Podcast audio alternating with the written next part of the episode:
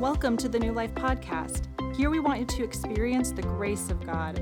So, through this sermon, we hope to come alongside you as you grow in your relationship with Jesus. To learn more about New Life, please visit our website at newlifeonline.org.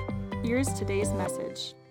So, today we're continuing on in our series called Supporting Cast. And we've been looking at some what might be considered minor characters who were supporting the bigger characters. People like Peter, people like Paul, people like Moses, people like Abraham, the names that everyone knows. And sometimes some of these minor supporting cast characters are people we don't even know. And we've talked about people like Barnabas, uh, Ananias, we've talked about Joseph of Arimathea, uh, Leah, Achan, and then last week we talked about uh, the story in the Old Testament of Naaman, the guy who had to dip himself in the Jordan River seven times. But He's not the supporting cast in that one. The hero of that story is the slave girl. The slave girl who said, Hey, Naaman, uh, talking to his wife, he needs to go to Israel and be cured. She spoke up at great risk. She was a admirable hero of the story. So we know that success in the kingdom of God doesn't depend upon famous people. Famous people may very well let us down, but it's people behind the scenes. And here's kind of a key takeaway for today says some of the strongest and most effective leaders in Christian ministry are men and women who are not up front, but who are operating behind the scenes. Let me say that again. Some of the strongest and most effective leaders in Christian ministry are men and women who are not up front, but who are operating behind the scenes. Now, as an example of that, we have a service here for volunteers because during this service, the volunteers are working with our children. But also, another good example is the unseen people back running the sound and the PowerPoint and the lights. They are not upfront people, but their job is to make the people on the stage, including me, look good. Um, that's their job, and they do a great job at it. But don't expect them to get any, to want any accolades or be up front. Um, but if it weren't for those people working unselfishly behind the scenes, ministry just wouldn't happen around this place. So, today we are going to focus on another supporting cast, and that is Andrew, one of the 12 disciples. Now, it's interesting that we would highlight one of the 12 disciples, and if you know, amongst even amongst the 12, there was kind of the inner circle of four, one of which was Andrew. So, it's unusual that we're taking a guy that's in the inner core of the 12 disciples and using him as a supporting cast. And I bet if you if I were to ask you, what do you know about Andrew? What can you tell us about Andrew? Your reaction might be like mine was earlier this week. It's like, well, I'm, I'm not really sure.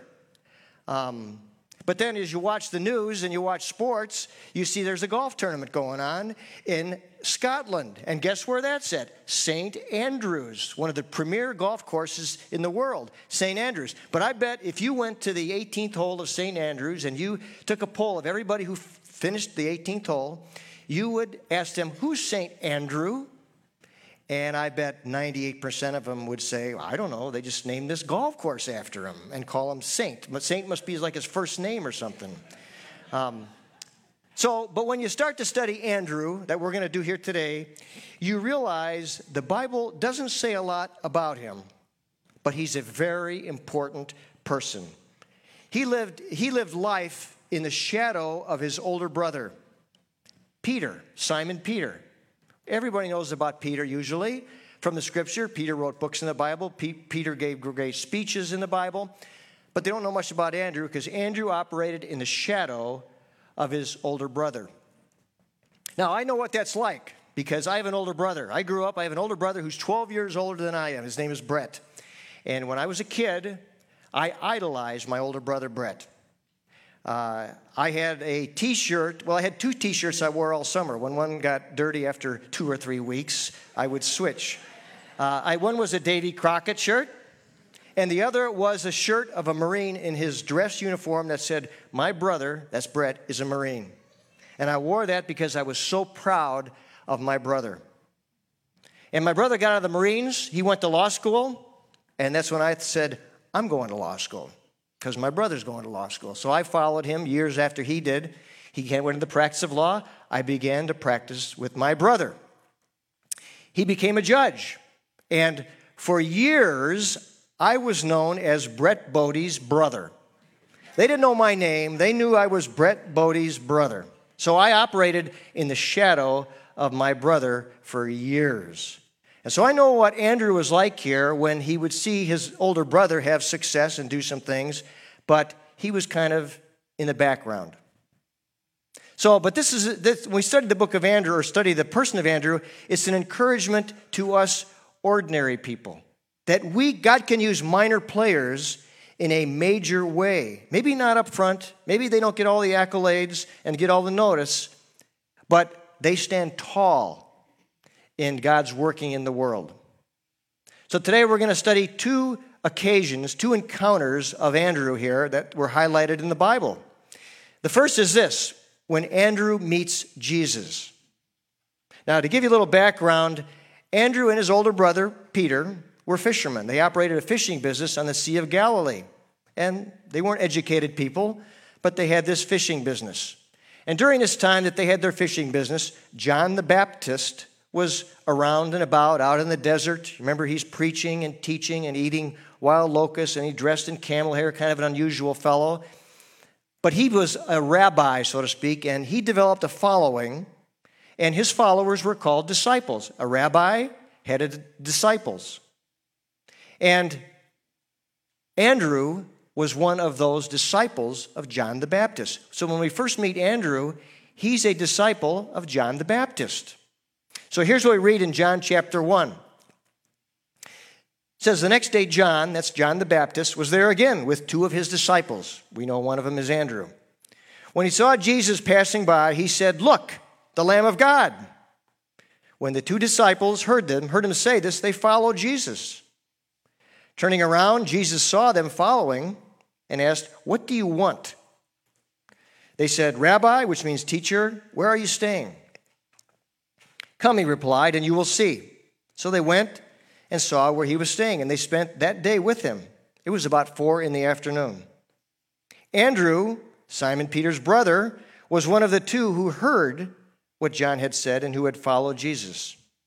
The first thing Andrew did was to find his brother Simon and tell him, We have found the Messiah, that is the Christ. And he brought him to Jesus. Jesus looked at him and said, You are Simon, son of John. You will be called Cephas, which, when translated, is Peter.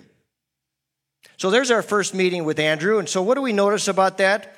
You know, we see a progression here.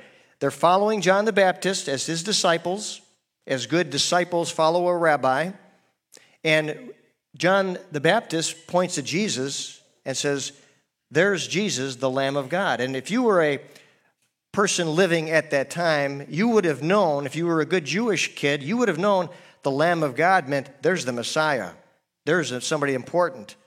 So Andrew and this other unnamed disciple get out of line. They go, they start to follow Jesus. They're going to check Jesus out. And you notice Jesus asks, asks them kind of an interesting question. He says, What do you want? And they say, Well, where are you staying? That was, their, that was the question. So Jesus invites them to follow him to his home. And they spend the day together. Now, this is really fascinating to me and fascinating to us because we don't know what went on that afternoon. But if you can imagine these two people, one of which is Andrew, sitting perhaps around a table with Jesus, talking for the, better, for the rest of the day. Andrew didn't write a book of the Bible, so we don't know what they spoke about. Wasn't it fascinating to think what was that conversation with Jesus? What would it be like to spend an afternoon sitting around talking with Jesus? We know, it, we know it was very impactful because it says the first thing Andrew does was goes, goes and gets his brother, and he says, We have found the Messiah. And then perhaps the crowning passage in, in the crowning verse in this passage it says, And he brought him to Jesus. He brought him to Jesus. That's Andrew, brings his brother to Jesus. So we learn that Andrew is one of the first, he really was the first disciple to follow Jesus. And he was responsible for introducing his more dominant brother, Peter, to Christ. Now let's look at encounter number two. Feeding, this is the feeding of the 5,000. And you know the story. Jesus uh, multiplies bread. We're going to read it here, and he feeds over 5,000 people. Here's the story in John chapter 6, five chapters after we first meet Andrew. It says this Sometime after this, Jesus crossed to the far shore of the Sea of Galilee, that is, the Sea of Tiberias. And a great crowd of people followed him because they had saw the signs he had performed by healing the sick. Then Jesus went up on a mountainside and sat down with his disciples. The Jewish Passover festival was near. When Jesus looked up and saw a great crowd coming toward him, he said to Peter, or excuse me, he said to Philip, Where shall we buy bread for these people to eat? And here's an interesting passage. He asked this only to test him, for he already had in mind what he was going to do. Philip answered him, It would take more than a half year's wages to buy enough bread for everyone, each one to even have a bite. Another of the disciples, here's our guy, Andrew, Simon Peter's brother, spoke up. Here's a boy with five small barley loaves and two small fish, but how far will they go with among so many? Jesus said, Have the people sit down. There was plenty of grass in the place, and they sat down. About 5,000 men were there. Now, if there's 5,000 men were there that were there, we can only imagine the crowd could have swelled maybe up to 10,000 or more. Big crowd. We know the rest of the story. Jesus took the loaves, he blessed them, and they multiplied. The fish multiplied, the bread multiplied. Pretty soon, everybody had what they wanted to eat and there was tons of leftovers. A miracle took place because Andrew brought that little boy to Jesus and said, Here's something anyway. So, what do we know about this incident? Again, Andrew's noticed as Simon Peter's brother. He's second fiddle to his brother. And it's curious that I read that part. Jesus already knew what he was going to do. We're going to come back to that. But uh, when he says, he looks at Philip and says, Where shall we buy bread for these people to eat? It said he asked this only to test him, for he already had in mind what he was going to do. We're going to come back to that. That's a, that's a critical passage there. So, what's Andrew's role here in this feeding of the 5,000? How does that contrast with Philip? You know, Philip says it'd take more than a half a year's wages to buy enough bread for each person to have even one bite. Philip, now let me back up. This, if you look at the context of this, this is it's at the Passover. It's one year before Jesus is put to death at the Passover time. So these disciples have been following Jesus for probably two years. It says earlier that the crowd gathered on the mountaintop because they had seen the miracles Jesus had done. So why wasn't Philip more attuned to Jesus' miraculous powers? I don't know the answer to that. Jesus, it says he did this to test him. But Philip is the half glass half empty kind of guy. You know, I don't know, this is a problem. We're doomed. I don't know how we're going to do this. But up steps Andrew. Andrew is the glass half full kind of guy. He's not exactly sure how or what's going to happen, but he says, uh, like as if to say, I don't know, uh, here's a boy. He apparently got a boy, brought him to Jesus, and said, Here's a boy with five small barley loaves and two small fish, and there's 10,000 people out there. Andrew is a possibility kind of thinker. Uh, he's the guy that is not afraid to pray, who knows? Uh, you know, we need to be people to pray the who knows kind of prayer where we say, God, I don't know, I'm in a tough spot. Life is difficult. I got these insurmountable problems before me my health, my finances, my marriage, whatever it is. But who knows? You're God and you can perform miracles. Who knows? Andrew's the guy that prays, I don't know what the deal is here. We got all these people and we got two small little fish here, but you know, who knows? You're God, who knows?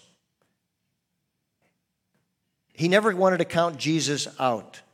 Andrew seemed to instinctively know that he was not wasting Jesus' time by bringing him this young lad with such a paltry gift. Because this, it's not the greatness of the gift that counts, but rather the greatness of the God to whom it was given.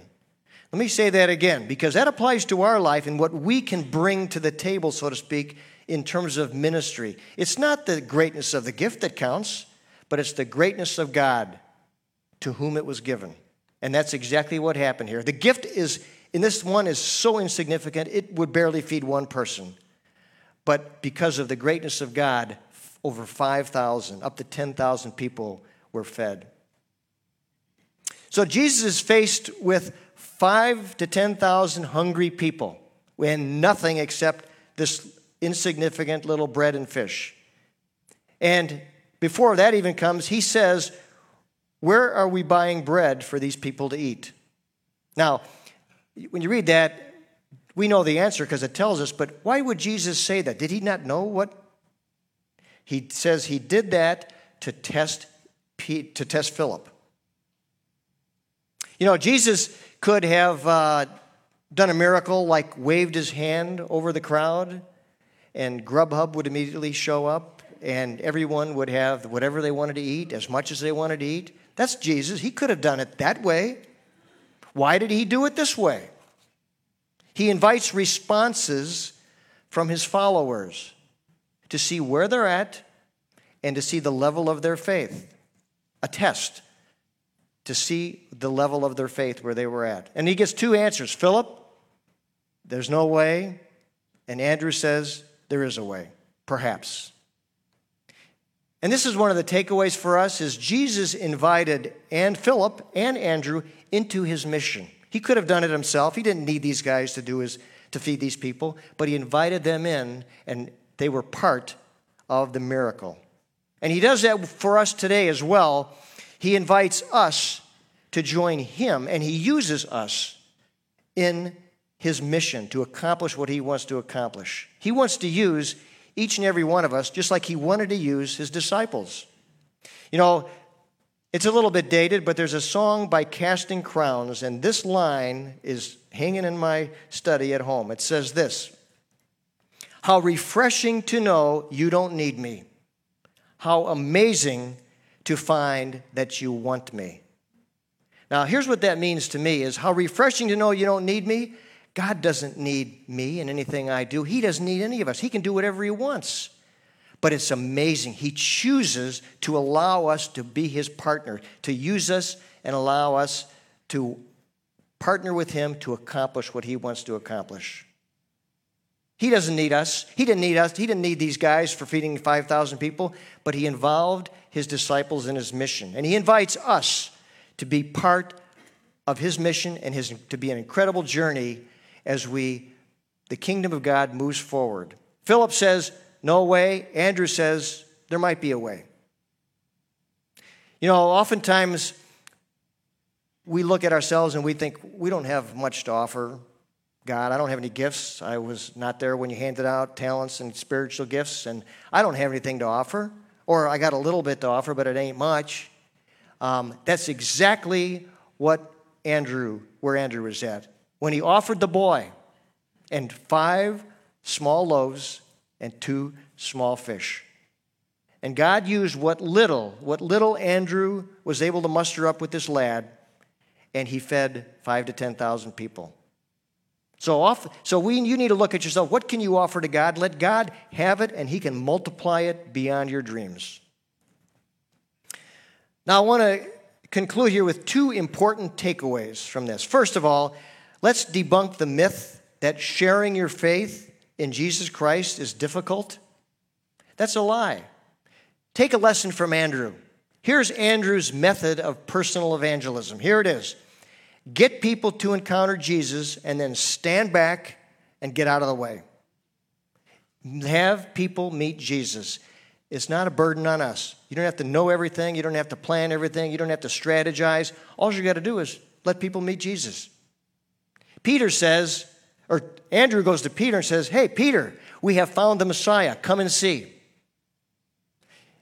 Andrew finds this young guy with fish and loaves, and he says, Come here, I want you to meet Jesus. And he brings the boy to Jesus, and the rest is history. Uh, sometimes the most important and effective aspect of sharing your faith is on the personal level. Most people come to Christ because of the influence of an individual. It's what some would call the invitational method. Come and see. Bring people to Jesus and let God do the rest. Get out of the way sometimes. So, Andrew's an example that never underestimate the value of befriending just one person and bringing him or her to meet Jesus, and then stand out of the way and let God do what he can do. Second takeaway, or the second lesson, the humility of being a support person. You know, support people, like I mentioned about the sound and the lights and the video, they make others look good in their supporting role, but don't ask them to respond, to step up front. Andrew was willing to operate in his big brother's shadow. You can imagine when he got he found Peter, he says, Wait till God gets a hold of Peter because this guy is a dominant guy. He's a leader, he's a speaker, and God's going to get a hold of him. It'll be fantastic. But unlike his brother Peter, Andrew never preached to a crowd of thousands or stirred the masses of people. But remember, never forget, it was Andrew who introduced Peter to Christ. Now, a couple, several weeks ago, I spoke on this, in this series, and I read about Edward Kimball.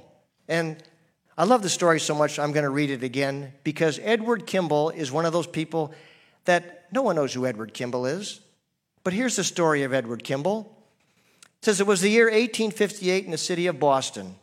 Edward Kimball was a young Sunday school teacher who made it a habit to personally give each student in his class an opportunity to accept Christ as their Savior. He was concerned about one of his students who worked in a shoe store. One day, Kimball visited the young man at the store where he found him in the back stocking shelves, and there he led him to Christ. That student was Dwight L. Moody, who eventually left the shoe business to become one of the greatest evangelists of all time. Most people know who Dwight Moody is, Moody Bible Institute. But Edward Kimball is relatively obscure, but Edward Kimball led that guy to the Lord. And you can imagine, uh, or in the, in, the, in the providence of God, Andrew's act of faithfulness in bringing his brother to Christ was an individual act that led to the conversion of thousands of people. Remember in the, in the book of Acts, in the in chapter 3, it's Pentecost. Peter is speaking to the multitudes. And it says, when he was done speaking, 3,000 people were saved. Now, you can imagine if you were to go back there to see Andrew sitting off to the side, watching with pride as his brother Peter delivers the message that results in thousands of people coming to Christ. He is a spiritual grandfather and great grandfather to many, many people. And it's kind of started with Andrew telling his brother, Come and see the Messiah. And he says, And he brought Peter to Jesus. That's the kind of guy Andrew is. Some of the most, gets back to the takeaway I mentioned. Now, let me read it again. Some of the strongest and most effective leaders in Christian ministry are men and women who are not up front, but who are operating behind the scenes. And you know, as far as we know, Andrew never preached to multitudes or founded any churches. He never wrote a book of the Bible. Matter of fact, he isn't even mentioned in the book of Acts or in any other books in the New Testament. But thank God for people like Andrew. They're the quiet individuals, laboring faithfully, inconspicuously, giving sacrificial gifts. They're the ones who accomplish a great amount for the Lord. They don't get much recognition, but they don't seek it. They don't want it. The only thing they want is the same thing we want is for the Lord to say to us one day, Well done. And that's what Andrew, I'm sure, heard.